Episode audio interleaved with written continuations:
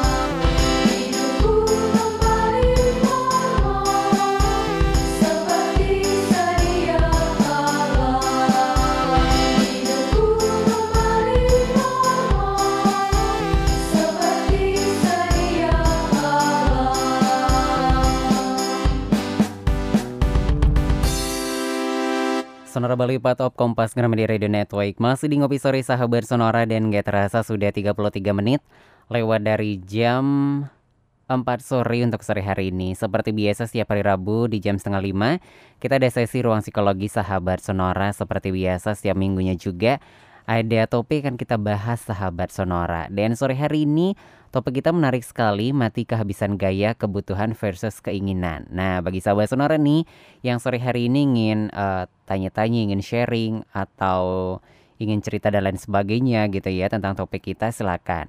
Anda bisa sampaikan di 0813 9028 9890 untuk WhatsApp dan Telegram, atau di Twitter at Sonora Bali FM. Kita sedang live juga di Instagram at Sonora Bali FM. Kalau mau komen di sana juga boleh di Facebook fanpage Sonora Bali 98,9 FM. Yang ingin streaming di sonorabali.com, sonora.id atau bit.ly slash streaming KG Radio atau di aplikasi Radio Garden. Jadi Anda bisa dengerin di mana pun Anda berada di sore hari ini. Dan di studio Sonora, sahabat Sonora, kali ini sudah bersama Mbak Niputu Santika Dewi MPSI Psikolog. Selamat sore. Selamat sore mas. Apa kabar? Baik. Sehat ya? Sehat. Kita ketemu lagi nih sore hari ini ya. Ah, ah, betul. Dengan topik yang sangat menarik nih eh, Mbak Santika ya. Mm-mm. Tentang mati kehabisan gaya, kebutuhan versus keinginan. Nah ini eh, sangat susah dibedakan ya terkadang kebutuhan sama keinginan ini. Tapi eh, sebelum nih membahas lebih dalam lagi mengenai eh, mati kehabisan gaya, kebutuhan versus keinginan ini. Di tengah pandemi rasa-rasanya untuk memenuhi keinginan agak susah ya gitu. Mm-mm. Tapi kenapa sih kita membahas topik ini? Apa kaitannya dengan eh, pandemi sekarang gitu? Baik, eh, di tengah-tengah pandemi ini, walaupun banyak orang yang apa ya tidak bekerja, misalnya seperti itu, pasti mereka banyak mempunyai keinginan-keinginan yang mereka harus penuhi seperti Hmm, itu. hmm, Padahal belum tentu keinginan-keinginan itu harus kita penuhi. hmm. Yang kita harus penuhi dan wajib hukumnya sebenarnya itu adalah kebutuhan. Hmm. Maka dari itu nanti kita akan membahas apa sih keinginan, apa sih kebutuhan seperti itu. Oke, walaupun di tengah pandemi eh, Uh-uh. tetap ada keinginan-keinginan gitu Iya. ya. Walaupun mungkin dari segi finansial nggak cukup nih untuk Hmm, keinginan ini gitu ya. Oke, eh, seperti itu ya Sobat Sonora. eh, kenapa sih kita perlu membahas? Karena di tengah pandemi keinginan tuh masih tetap ada untuk sesuatu hal gitu ya Mbak Santi ya. Nah, sekarang kita akan kupas satu-satu nih mengenai kebutuhan dan Mm-mm. juga keinginan. Kadang kan susah membedakan ya. Ini sebenarnya kebutuhan apa keinginan sih gitu. Nah, kebutuhan ini apa sebenarnya? Kalau gampangnya ya Hmm. biar eh, teman-teman di rumah juga lebih paham tentang Hmm. apa sih itu kebutuhan. Kebutuhan itu adalah sesuatu yang paling mendasar, sesuatu yang mendesak dan kita harus wajib kita penuhi. Misalnya, Hmm, hmm. ketika kita lapar, pasti Wajib kita makan. harus wajib Ah. makan seperti itu kita haus wajib minum nggak Hmm. mungkin kan kita lapar eh, Ya udah, nggak tahan makan aja makan lah, oh, gitu. tahan aja lah sampai kapan dah lima hari baru Nah. makan itu nggak mungkin Hmm. sedangkan kalau keinginan itu hukumnya nggak wajib harus kita penuhi gampangnya seperti itu Hmm. tidak harus terpenuhi dan tidak urgent lah istilahnya Hmm, seperti itu hmm. tidak har- eh, tidak harus sekarang ini kita penuhi misalnya Hmm. kayak pengen deh punya mobil mewah kayak gitu misalnya Hmm. kan nggak harus kita penuhi sekarang kita bisa menabung dulu hmm. seperti itu Oke, berarti kalau kebutuhan ini wajib dipenuhi, Iya. kalau inginan tidak gitu Mm-mm, ya. benar. Oke, mungkin kayak wah kayaknya sepatunya bagus nih. Mm-mm. Itu udah harus kita beli sekarang gitu ya. Oke, itu nih sahabat Sona. Tapi sebenarnya keinginan dengan kebutuhan ini eh, selalu berjalan beriringan gak sih atau seperti apa, Mbak? Kalau kita bilang berjalan beriringan eh, enggak juga ya tapi Hmm. seak- eh, sewaktu-waktu pasti akan ada aja Hmm. kedua maksudnya keinginan ini seperti itu sebenarnya keinginan tuh lebih ke pikiran kita pemenuhan ke pikiran kita sebenarnya sedangkan kalau kebutuhan lebih ke tubuh kita Hmm. ke sana kalau kita kan pikiran kita sudah mengarah oh aku ingin ini tapi kita menuruti pikiran kita Hmm. Jadi kita menganggap itu adalah suatu kebutuhan yang harus kita penuhi Oh. padahal itu belum tentu kalau kita misalnya tahu oh enggak deh bisa mengerem pikiran itu Hmm. kita bisa untuk apa ya oh enggak itu keinginan yang memang eh, tidak harus saya penuhi Hmm, berarti itu kembali lagi ke pikiran kita berarti ya. Iya, Berarti betul. kalau kita nggak bisa mengontrol pikiran kita itu akan jadi sebuah kebutuhan gitu ya. Oh, jadi susah membedakan juga kalau kayak gitu. Berarti intinya adalah bagaimana kita mengendalikan pikiran kita. Oke, tentunya. Nah, kalau eh, apa ya? Kalau ngomongin sekarang itu kan lebih namanya konsumtif gitu ya. iya Eh, ini sebenarnya apa sih yang menyebabkan kita ini berperilaku seperti ini gitu, eh, konsumtif ini gitu? Apa sih sebenarnya menyebabkan gitu?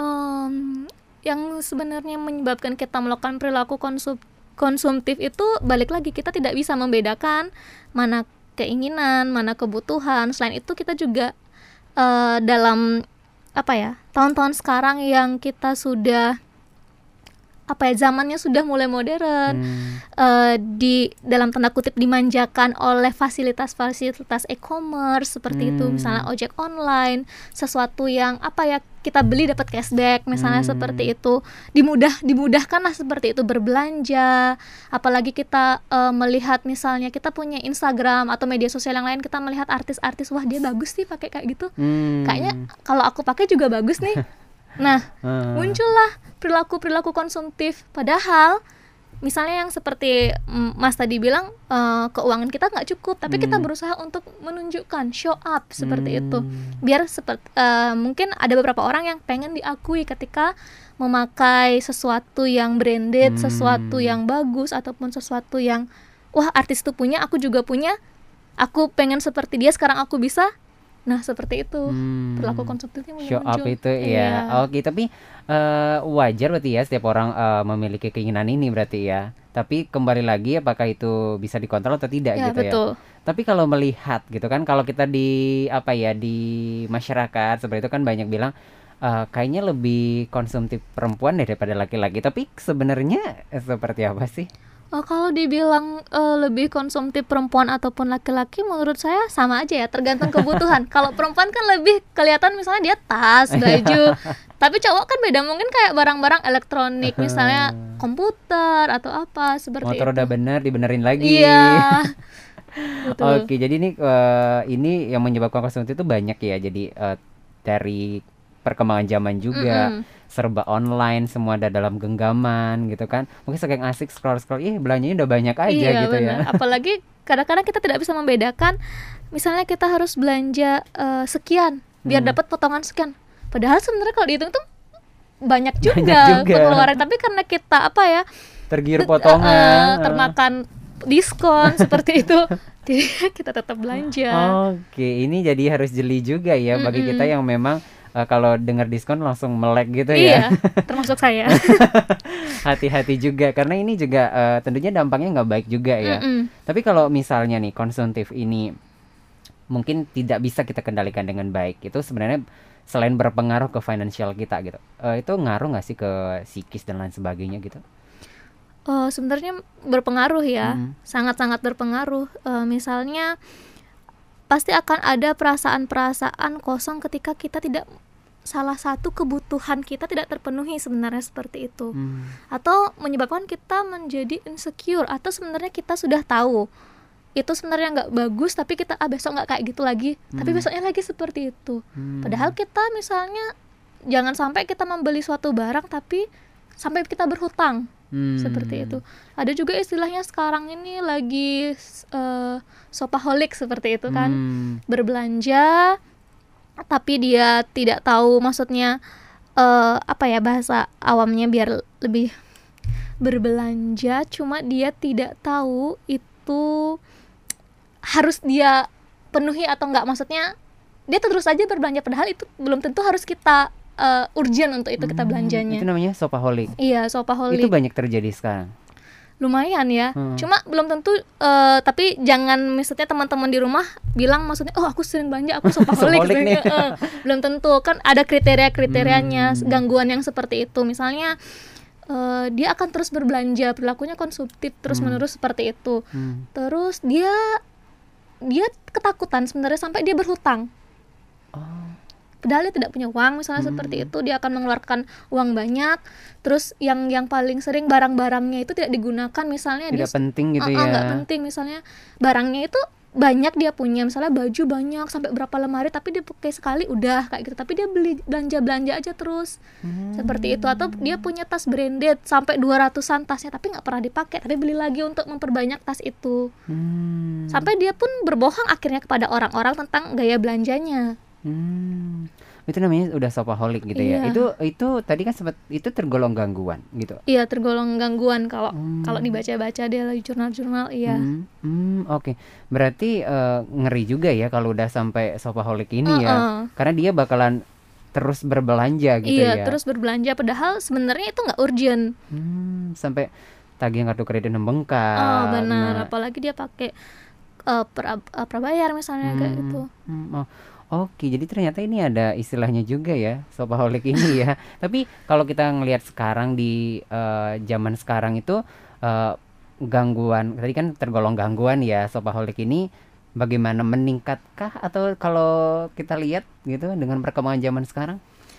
Kalau kita lihat dari perkembangan sekarang ya, mungkin ada aja tapi saya misalnya untuk mendengar berita-berita yang seperti itu nggak banyak ya. Cuma Hmm. apakah sebenarnya sudah banyak terjadi tapi kita tidak tahu Hmm, karena orang-orang kan nggak tahu ya istilah ini Eh, ya. eh, seperti itu. Jadi tapi jangan eh, tapi jangan teman-teman di rumah mengatakan bahwa oh aku gila belanja temanku gila belanja dia shopaholic kayak gitu. Eh, Padahal kan belum tentu Belum dia tentu. cuma beli se- saat eh, se- sekarang kalah tapi besoknya udah oh ya tobat misalnya seperti itu nggak belanja lagi.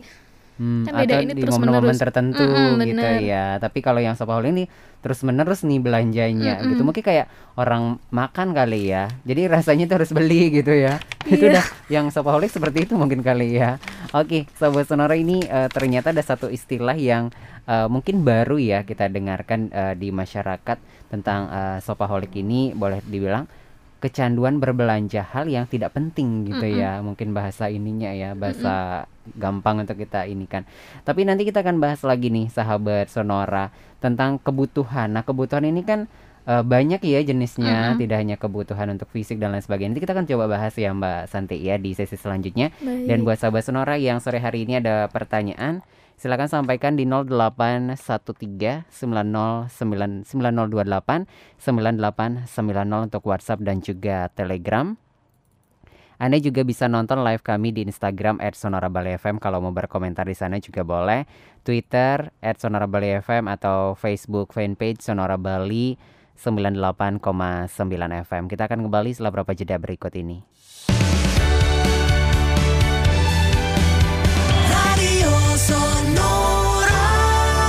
Sesi ruang psikologi dan sore hari ini kita masih membahas mati mati kehabisan gaya, kebutuhan versus keinginan. Dan bagi sahabat sonora yang sore hari ini mungkin eh, ingin sharing atau ada pertanyaan silakan sampaikan aja di sore hari ini. Jangan lupa formatnya ya.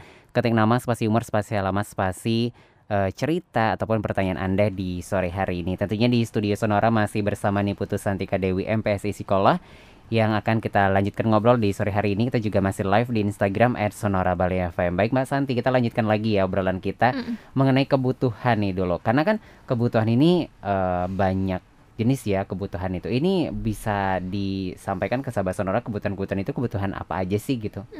Baik, eh mungkin sebagian teman-teman sonora juga sudah pernah mendengar ya eh, hierarki kebutuhan Maslow, Hmm. di mana hierarki kebutuhan Maslow itu yang menciptakan adalah Bapak Abraham Maslow, Hmm. Dan teorinya psikologi seperti Hmm. itu. Nah, berangkat dari piramida hierarki Maslow itu terdapat lima, yang dari atas, yang di Hmm. puncaknya sampai yang paling bawah. Mm-mm. Nah, yang kita bahas pertama adalah kebutuhan fisiologis yang paling bawah, yaitu Hmm. kebutuhan mendasar manusia. Yang seperti tadi kita sebutkan, Hmm. yang sifatnya harus kita seperti manusia butuh makan, butuh Hmm. minum, butuh Hmm. seks bagi yang sudah menikah, Hmm. seperti lebih ke kebutuhan biologis. Nah, berangkat ke piramida yang di atasnya lagi, Hmm. eh, yaitu kebutuhan rasa aman. Rasa aman. Uh-uh. Jadi itu juga harus kita penuhi setelah kebutuhan dasar fisiologis kita harus memenuhi rasa aman. Rasa aman itu seperti apa misalnya? Uh-uh, misalnya? rasa aman itu ya aman tidak kita tidak mendapatkan ancaman, uh, tidak Hmm. tindakan tidak terdapat tindakan kriminal seperti merasa aman, safe seperti itu. Hmm. Setelah itu eh, aman dari ketakutan, aman dari penyakit, berarti kan harus kesehatannya yang penting di sana Hmm. juga. Terus aman dari rasa cemas, terus eh, bencana alam dan sebagainya. Hmm, jadi di hidup di sini di dunia ini kayak aman aja gitu ya, Heeh. semua merasa terlindungi gitu Iya, ya. benar. Hmm. Berarti kan setiap manusia juga butuh saya maupun Mas ataupun teman-teman di rumah pasti akan membutuhkan rasa aman tersebut Hmm. seti- bagi setiap manusia. Hmm. Selanjutnya kebutuhan akan kasih sayang. Hmm. Nah, setelah rasa aman terpenuhi, kita akan membutuhkan rasa kasih sayang. Misalnya kita merasa aman terhadap si A, Hmm. Pasti kita akan memunculkan rasa kasih sayang terhadap dia. Hmm. Seperti itu. Hmm. Gimana kita mau merasa kasih sayang ketika kita tidak merasa aman dengan Iya, si dia? iya, kan iya, nggak iya, mungkin iya. kan? Betul, betul. Nah, seperti itu. Hmm. Kasih sayang itu eh, apa ya? Ketika seseorang dilimpahkan kasih sayang atau kasih sayangnya terpenuhi, Hmm. maka dia akan apa ya meras selain merasa aman juga akan meningkatkan rasa percaya dirinya Hmm. meningkatkan eh, potensi dirinya juga di sana seperti itu jadi ngeramat ke sana juga ya? iya ji- jiwa Hmm. berjiwa besar seperti itu dia akan Hmm. lebih pede ketika dia mendapatkan rasa kasih sayang sama seperti anak-anak kan ketika dia mendapatkan kasih sayang berlimpah pasti dia akan lebih pede lebih percaya diri seperti itu dari Hmm. kedua orang dari kedua orang tuanya dibandingkan ketika kita misalnya saat kecil tidak mendapatkan kasih sayang yang pas ataupun Kurang anak gitu ya, hmm. ataupun anak-anak yang mendapatkan Kekerasan. abuse, uh, kekerasan seperti itu pasti dia tidak akan lebih pede dibandingkan anak-anak yang mendapatkan kasih sayang yang berlimpah dari kedua orang tuanya ataupun lingkungan sekitarnya. Hmm, berarti kasih sayang ini sangat uh, penting ya kebutuhan Iya. kasih sayang ini. Tadi kan selain keluarga, berarti kasih sayang di lingkungan juga sangat berpengaruh untuk Betul. uh, ke depannya seseorang gitu ya. Oh, Betul. Oke, terus uh, kebutuhan apa lagi nih? Selanjutnya kebutuhan akan penghargaan. Nah, Hmm. di sini lebih kayak kita harus memenuhi ego kita.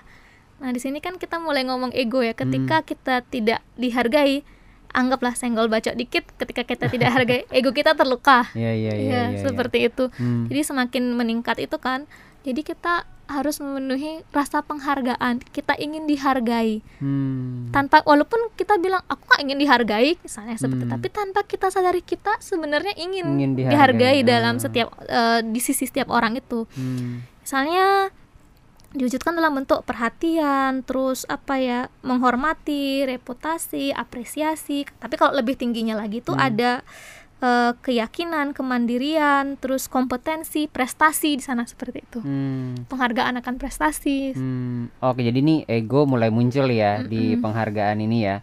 Tapi eh, sebelum lanjut nih, gitu kan ngomongin ego, mungkin kita agak eh, melenceng sedikit ya ego ini, karena kan banyak juga kita dengar eh, ego ini penting kok untuk ke kita, maksudnya dalam diri kita gitu. Tapi tergolong itu ego udah kayaknya udah mulai diturunin deh. Itu seperti apa sih sebenarnya? Oh, misalnya setiap manusia tidak terlepas dari ego ya, Hmm. karena dia punya id, kebut dorongan, egonya dia Hmm. dan super egonya dia. Misalnya kalau kita ngomong seperti itu, misalnya kalau egonya diturunkan, misalnya seperti itu lebih kepada mungkin eh apa ya? eh balik lagi ke cara dia merespon sebenarnya. Hmm.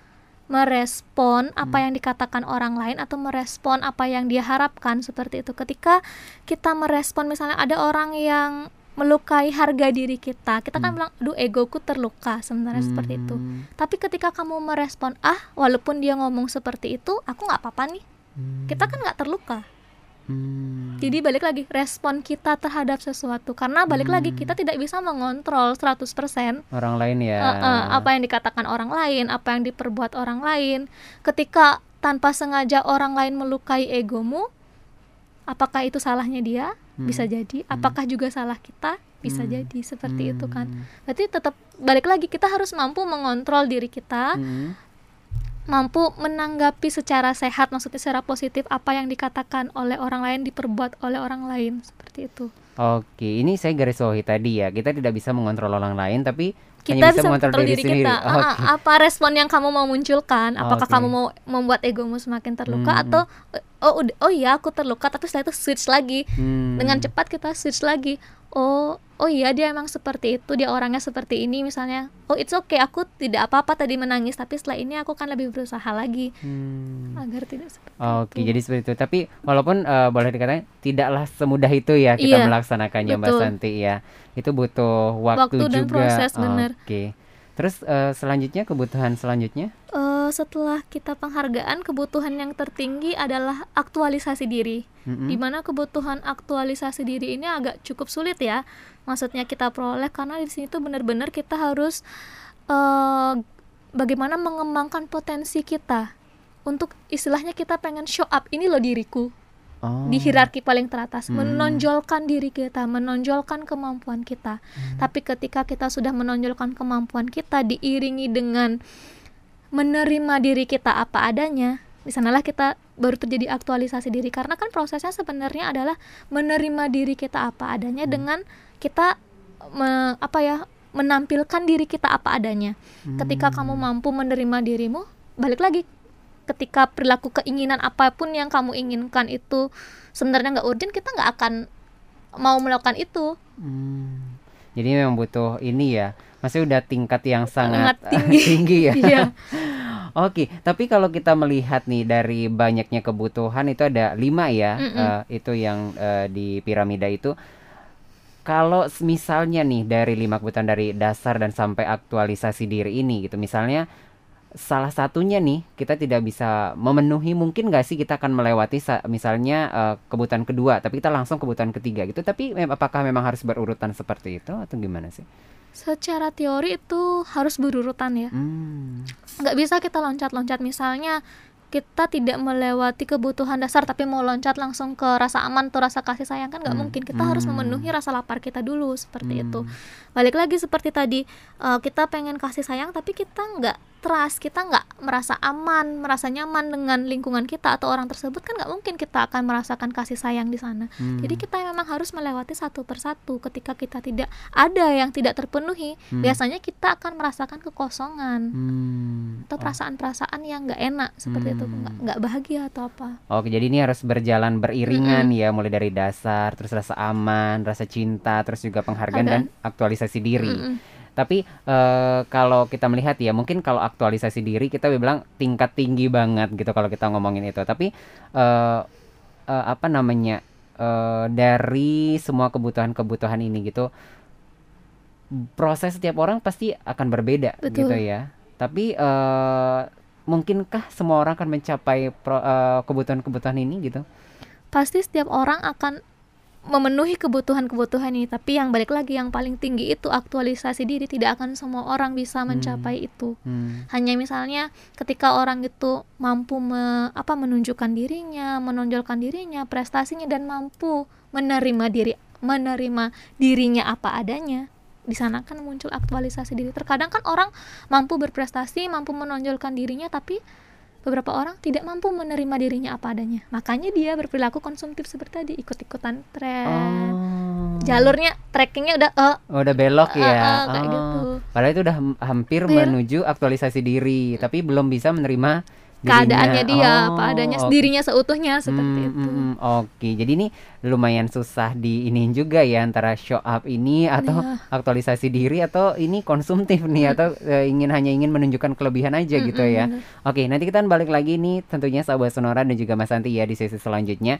Dan bagi sahabat Sonora juga yang mungkin ada pertanyaan silakan kami masih tunggu di 0813 9028 9890 atau bisa juga ada komen di Instagram kita sedang live di sana @sonora Bali FM. Kita kembali setelah berapa jeda berikut ini.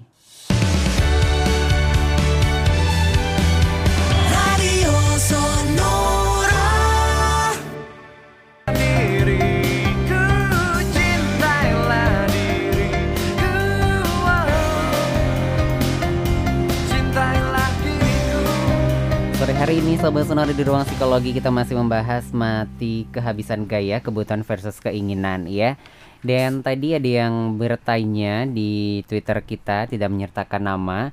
Ya mungkin kita akan bahas lagi nih Mbak Santi. Mungkin baru dengerin gitu ya yang menanyakan eh, bagaimana jika eh, keinginan gitu lebih tinggi daripada eh, rasa keinginan ini lebih tinggi gitu atau mendominasi daripada eh, rasa ke- kebutuhan ini gitu apa yang akan terjadi katanya gitu Eh, seperti nanti juga kita akan bahas ya di Hmm, belakang hmm. eh, tentang prioritas itu. Ketika keinginan lebih tinggi dibandingkan kebutuhan, itu nggak baik sebenarnya. Hmm. Sesuatu yang kurang baik. Mm-mm. Jadi benar-benar kita harus berpikir lagi, cross check lagi. Bener nggak sih kita harus menuruti keinginan itu? Hmm. Bener nggak sih keinginan itu sangat-sangat penting, sangat-sangat mendesak? Ya, jadi seperti itu. Kita harus berpikir ulang Hmm. keinginan-keinginan seperti itu karena kalau memang kita ingin tapi sebenarnya kita nggak butuh, kenapa kita harus membeli atau me, apa ya mewujudkan itu menjadi nyata seperti itu? Hmm. Oke, jadi itu harus di cross check lagi gitu Mm-mm. ya. Apakah ini benar-benar keinginan yang tidak perlu untuk kita Uh-uh. penuhi gitu ya? Kalau misalnya nggak perlu ya namanya buang-buang uang gitu iya, nggak sih? betul. Oke, tapi sebelum nanti kita mendalam lagi nih membahas gitu ya sebagai prioritas gitu ya. Ini eh, lanjut mengenai eh, hierarki kebutuhan Maslow tadi gitu. Apakah yang semua kebutuhan yang tadi disebutkan piramida itu harus kita penuhi gitu kan dari lima ya kalau nggak salah ya itu lima atau seperti apa Mbak Santi? Benar seperti yang kita bahas tadi sebelumnya kelima lim ke semua tahapan itu dari yang paling bawah sampai paling atas, Hmm. tentunya kita harus penuhi. Hmm. Jadi harus dipenuhi. Mm-mm. Apa yang terjadi jika tidak nih kita penuhi gitu? Ya, seperti tadi yang juga kita bahas ya, ketika ada salah satu yang tidak kita penuhi, maka kita mungkin saja akan merasa kekosongan dalam diri kita, Hmm. ataupun rasa mungkin kurang bahagia seperti itu. Contoh aja kalau kita nggak merasa aman, nggak nyaman, kita pasti akan merasa apa ya? Berbeda rasanya ketika kita merasa aman dan nyaman. Hmm. Ataupun kalau kita tidak merasa mendapatkan kasih sayang, pasti kita akan nggak akan bahagia. Pasti ada rasa-rasa seperti itu. Jadi Oke. memang hierarkinya itu harus terpenuhi step by Hmm. step. Jadi ras kebahagiaan itu tidak terasa ya Iya. saat kita sekarang gini ya. Mm-mm. Mungkin eh, berbeda ya kebahagiaan dengan kesenangan itu ya. Iya. Oke, ke- jadi yang kita kejar adalah sebuah kebahagiaan gitu ya. Tapi kalau kita lihat kan setiap indi- individu ini eh, tidak semuanya pinter dalam mengendalikan keinginan gitu ya. Ada yang tidak bisa sama sekali yang tadi eh, sempat dibahas. Ada yang benar-benar bisa banget nih mengontrol. Ada yang sedang-sedang aja. Apa sih sebenarnya membuat eh, individu satu dengan yang lainnya ini memiliki eh, apa ya kayak kemampuan yang berbeda gitu? eh kemampuan dalam pengendalian Hmm, diri misalnya hmm. seperti itu itu kan dimulai dari sejak kecil ya itu pun bisa dilatih Oh. sebenarnya Eh ketika kita kecil misalnya kita menunda sesuatu misal bukan menunda ya misalnya kita diberikan waktu untuk eh kayak ada penelitiannya juga di mana anak kecil diberikan marshmallow seperti itu Mm-mm. ketika dia diminta untuk menunggu untuk misalnya tidak memakannya sekian menit nanti kalau kamu nggak makan dikasih lagi marshmallow seperti itu Oh. menunda hasratnya dia menunda drive do- drive itu dorongan dia ketika menunda dorongannya dia dia akan mendapatkan hadiah misalnya seperti itu jadi Hmm. ketika anak-anak mampu menunda keinginannya dia dorongannya dia seperti itu dia akan dewasanya juga akan mampu Hmm. mengendalikan keinginan ke- keinginan atau dorongan dorongannya dia untuk misalnya berbelanja ataupun membeli hal-hal yang tidak penting seperti itu. Kadang-kadang kan juga proses lagi balik lagi ketika kita kecil orang tua kita memberikan apa saja kepada kita. Hmm, dimanjain. Uh-uh. Hmm. Tidak diajarkan bahwa oh ini ini nggak sesuai dengan kebutuhanmu. Kamu sabar dulu ya, misalnya seperti itu untuk mendapatkannya ini. Hmm. Ketika anak-anak kecil eh, dia disodorkan langsung, ma aku mau minta ini, ma aku langsung diberikan, diberikan. Maka Hmm. ketika dia dewasa juga dia akan belajar dari hal tersebut. Aku harus memenuhi apa saja keinginanku. Hmm. Dibandingkan dia ketika masa-masa kecilnya belajar nih, ma aku pengen sepeda, misalnya seperti itu. Tapi ketika ibunya bilang tunggu ya, nanti mama belikan, tapi dua minggu lagi. Ketika dia mau bersabar menunggu seperti itu, itu juga akan Oh. melatih. Jadi eh, apa ya pengendalian keinginan ini bisa dilatih dari sejak dini. Mm-mm, Berarti betul. ini balik lagi peran orang tua Betul. gitu ya, bagaimana membentuk karakter si anak ini ke depannya Mm-mm. termasuk mengendalikan keinginan ini saat masa Mm-mm. eh, mereka eh, dewasa. Jadi itu yang mungkin membuat orang eh, setiap individu berbeda gitu ya, Iya. karena didikan dari keluarga Betul. seperti itu ya. Oke, eh, mungkin kita akan eh, bedah lagi tadi eh, yang pertanyaan gitu ya, mungkin lebih dalam lagi mengenai keinginan yang mendominasi daripada kebutuhan ini, prioritasnya gitu. Seperti apa nih Mbak Santi? Eh, balik lagi mungkin eh, s- bagi penanya yang tadi kamu harus kayak membuat skala prioritas seperti itu kan Hmm. bener nggak sih keinginan atau keinginan yang kamu inginkan ini harus benar-benar kamu penuhi ataukah sebenarnya istilahnya ikut-ikutan aja ataukah ketika kamu memenuhi keinginan ini kamu merasa dihargai atau merasa mendapatkan istilahnya apa ya pe- Pengakuan gitu ya. pengakuan dari Hmm. lingkungan sekitar ketika itu yang terjadi itu akan apa ya malahan nggak bagus untuk untuk diri kita kenapa kita harus menginginkan hal tersebut untuk mendapatkan sebuah pengakuan Hmm. seperti itu kadang-kadang kan memang ak- sekarang-sekarang ini kan banyak seperti itu ya Hmm. kita menginginkan suatu untuk biar kita dianggap oleh orang lain seperti itu Hmm. jadilah diri kita sendiri balik lagi yang puncak hierarki paling di atas ketika kita mampu menerima diri kita apa adanya Hmm. apa pun yang terjadi kita tidak akan apa ya eh seperti tadi untuk membandingkan membandingkan diri, diri gitu dengan- juga uh-uh. ya.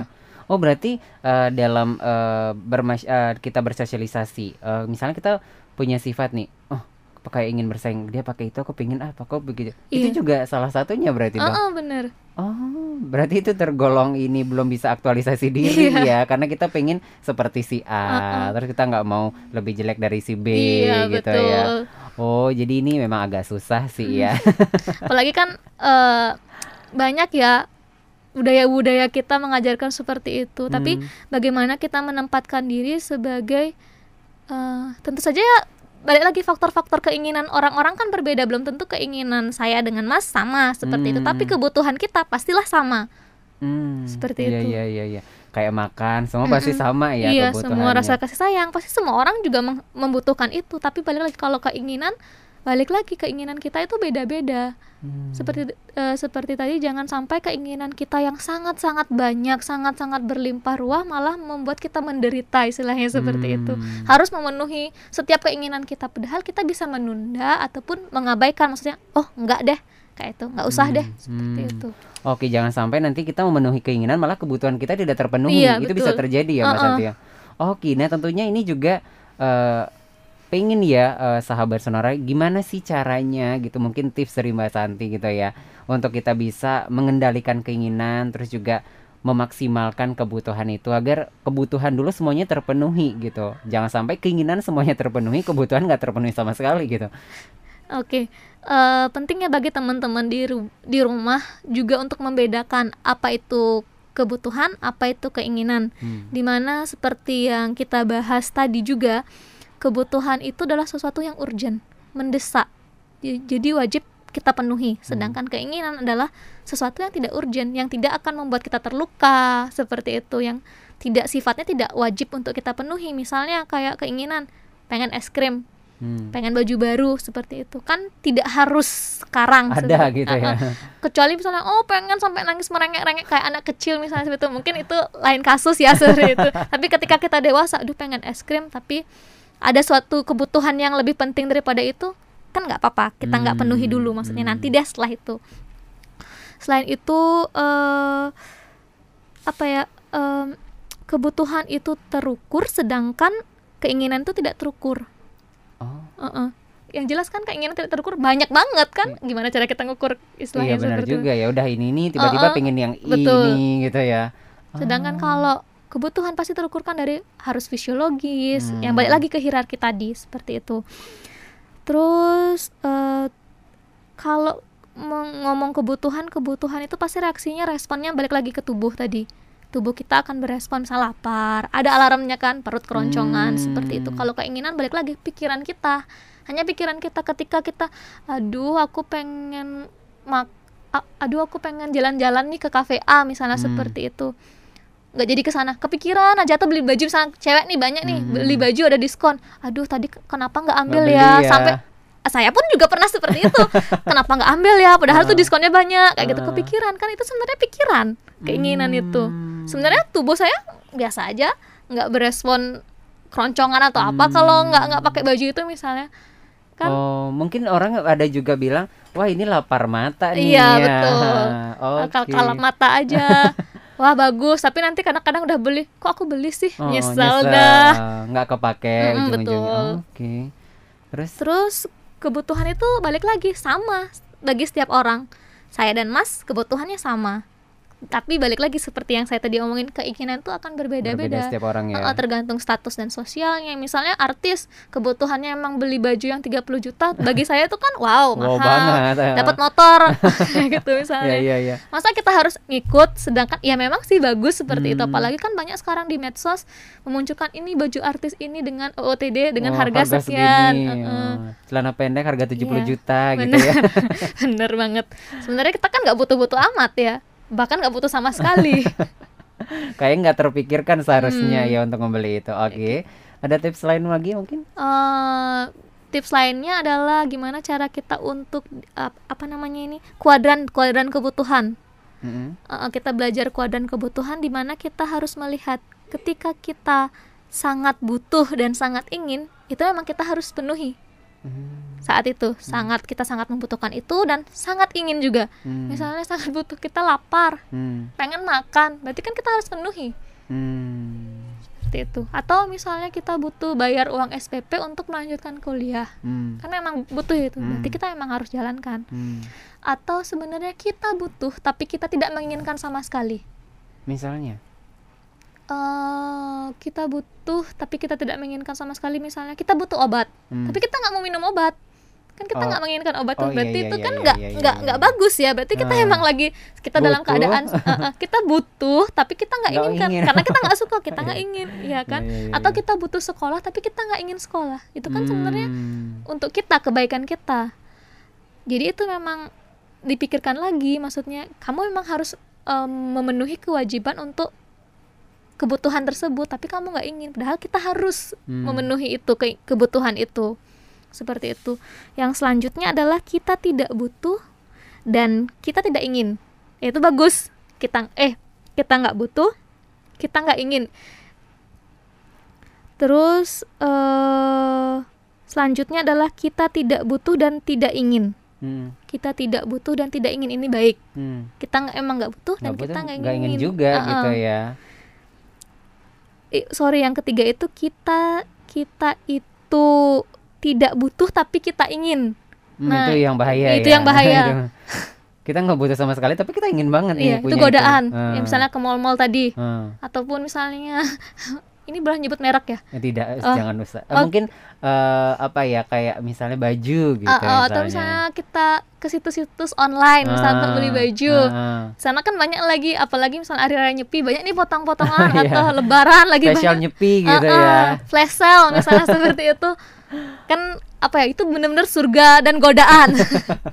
Sebenarnya nggak butuh gitu iya ya. Hmm. tapi karena lihat ih kok bagus? Apalagi modelnya eh bagus ih murah beli keranjang kita penuh kita bayar terus kita berpikir lagi sebenarnya kok aku belanja banyak banget banyak ya banget setelah bayar oke Ah. kita tidak butuh tapi kita ingin Iya, itu yang betul. bahaya nih tapi yang paling bagus kita tidak butuh tidak ingin ingin. juga Ah, gitu ah. ya oke itu nih sahabat sonora tapi eh, kalau ngerasa nih kayaknya saya ini ataupun di masa pandemi terutama gitu kan dari pihak HIMSI mungkin gitu eh, ngerasa saya butuh konsultasi dulu nih gitu bisa ke mana sih kalau misalnya sahabat sonar pengen eh, ngerasa kayaknya butuh orang profesional nih untuk membantu saya nih gitu Oke, bagi teman-teman yang dalam masa pandemi ini merasa kesulitan, maksudnya kesulitan dalam dana untuk pergi ke psikolog terdekat ataupun psikiater karena harus membutuhkan apa ya untuk bayar Hmm. seperti itu, kami HIMSI Indonesia dengan pemerintah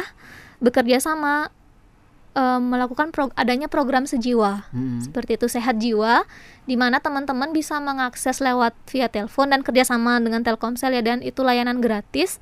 Jadi hanya bermodalkan pencet di handphonenya 119 extension 8 di sana akan terhubung dengan psikolog seluruh Indonesia. Hmm, jadi spesial di pandemi ya? Iya. Hmm. jadi tidak hanya untuk terkait awalnya emang terkait untuk kasus COVID tapi sekarang-sekarang ini untuk kasus apa saja. Nanti akan dibantu misalnya melakukan konseling tapi ketika dirasa misalnya yang mengangkat telepon adalah kan kadang-kadang random ya misalnya saya di Bali tapi menerima telepon dari Jambi kan nggak mungkin Hmm, eh, ke sana maksudnya Jambi seperti gitu Oh, ya. Oh. Jadi kalaupun nanti istilahnya psikolognya merasa oh ini memang butuh penanganan yang lebih akan dibantukan untuk mencarikan ataupun eh, dengan psikolog-psikolog terdekat terdekat dari si klien ini gitu Iya. ya diminta untuk ke sana. Oke, itu nih sahabat sonar tentunya ini eh, siapa tahu ngerasa eh, sepaholik nih kayaknya gitu ya. Bisa konsultasi dulu nih, jangan sampai ini terus-menerus ya menjadi eh, tadi dibilang gangguan kita gitu ya. Oke, baik Mbak Santi yang terakhir apa yang disampaikan sahabat sonar mengenai topik kita tentang eh, mati kehabisan gaya kebutuhan versus keinginan ini. Baik untuk teman-teman di rumah eh balik lagi ya. Kita harus benar-benar tahu apa sih yang kita butuhkan atau apa sih yang kita inginkan jangan sampai keinginan kita yang seperti mungkin tadi yang penanya jadi lebih besar daripada kebutuhan kita. Hmm. Seperti itu. Jangan sampai nanti besar pasak daripada tiang Nah, seperti itu banget itu istilahnya. ya. Iya. Jadi tentu saja juga pemenuhan pemenuhan kebutuhan juga step by step harus kita penuhi seperti Hmm. itu. Oke, dari eh, tadi eh, kebutuhan Maslow itu ya. Iya. Jadi harus dari dasar sampai ke aktualisasi diri itu ya. Itu memang harus dipenuhi. Mungkin tidak bisa langsung jis gitu Iya. ya, tapi satu persatu kita penuhi dan akhirnya kita bisa sampai tingkat yang paling tinggi. Ya mungkin boleh dikatakan memang paling sulit untuk kita gapai gitu ya Mbak Santi. Oke, terima kasih Mbak Santi Iya. sudah berbagi di sore hari ini. Mudah-mudahan kesempatan bisa ngobrol lagi ya. Ya, sama-sama Mas. Oke, sahabat sonat di obrolan kita sore hari ini di ruang psikologi tentang mati kehabisan gaya, kebutuhan versus keinginan. Yang kelewatan nanti bisa tonton kembali di IGTV kita at Sonara Bali FM atau nanti bisa didengarkan di Spotify cari aja Sonara Bali 98,9 FM ya. Dan tentunya ngopi sore masih saya lanjutkan sahabat Sonora sampai nanti di jam 7 malam.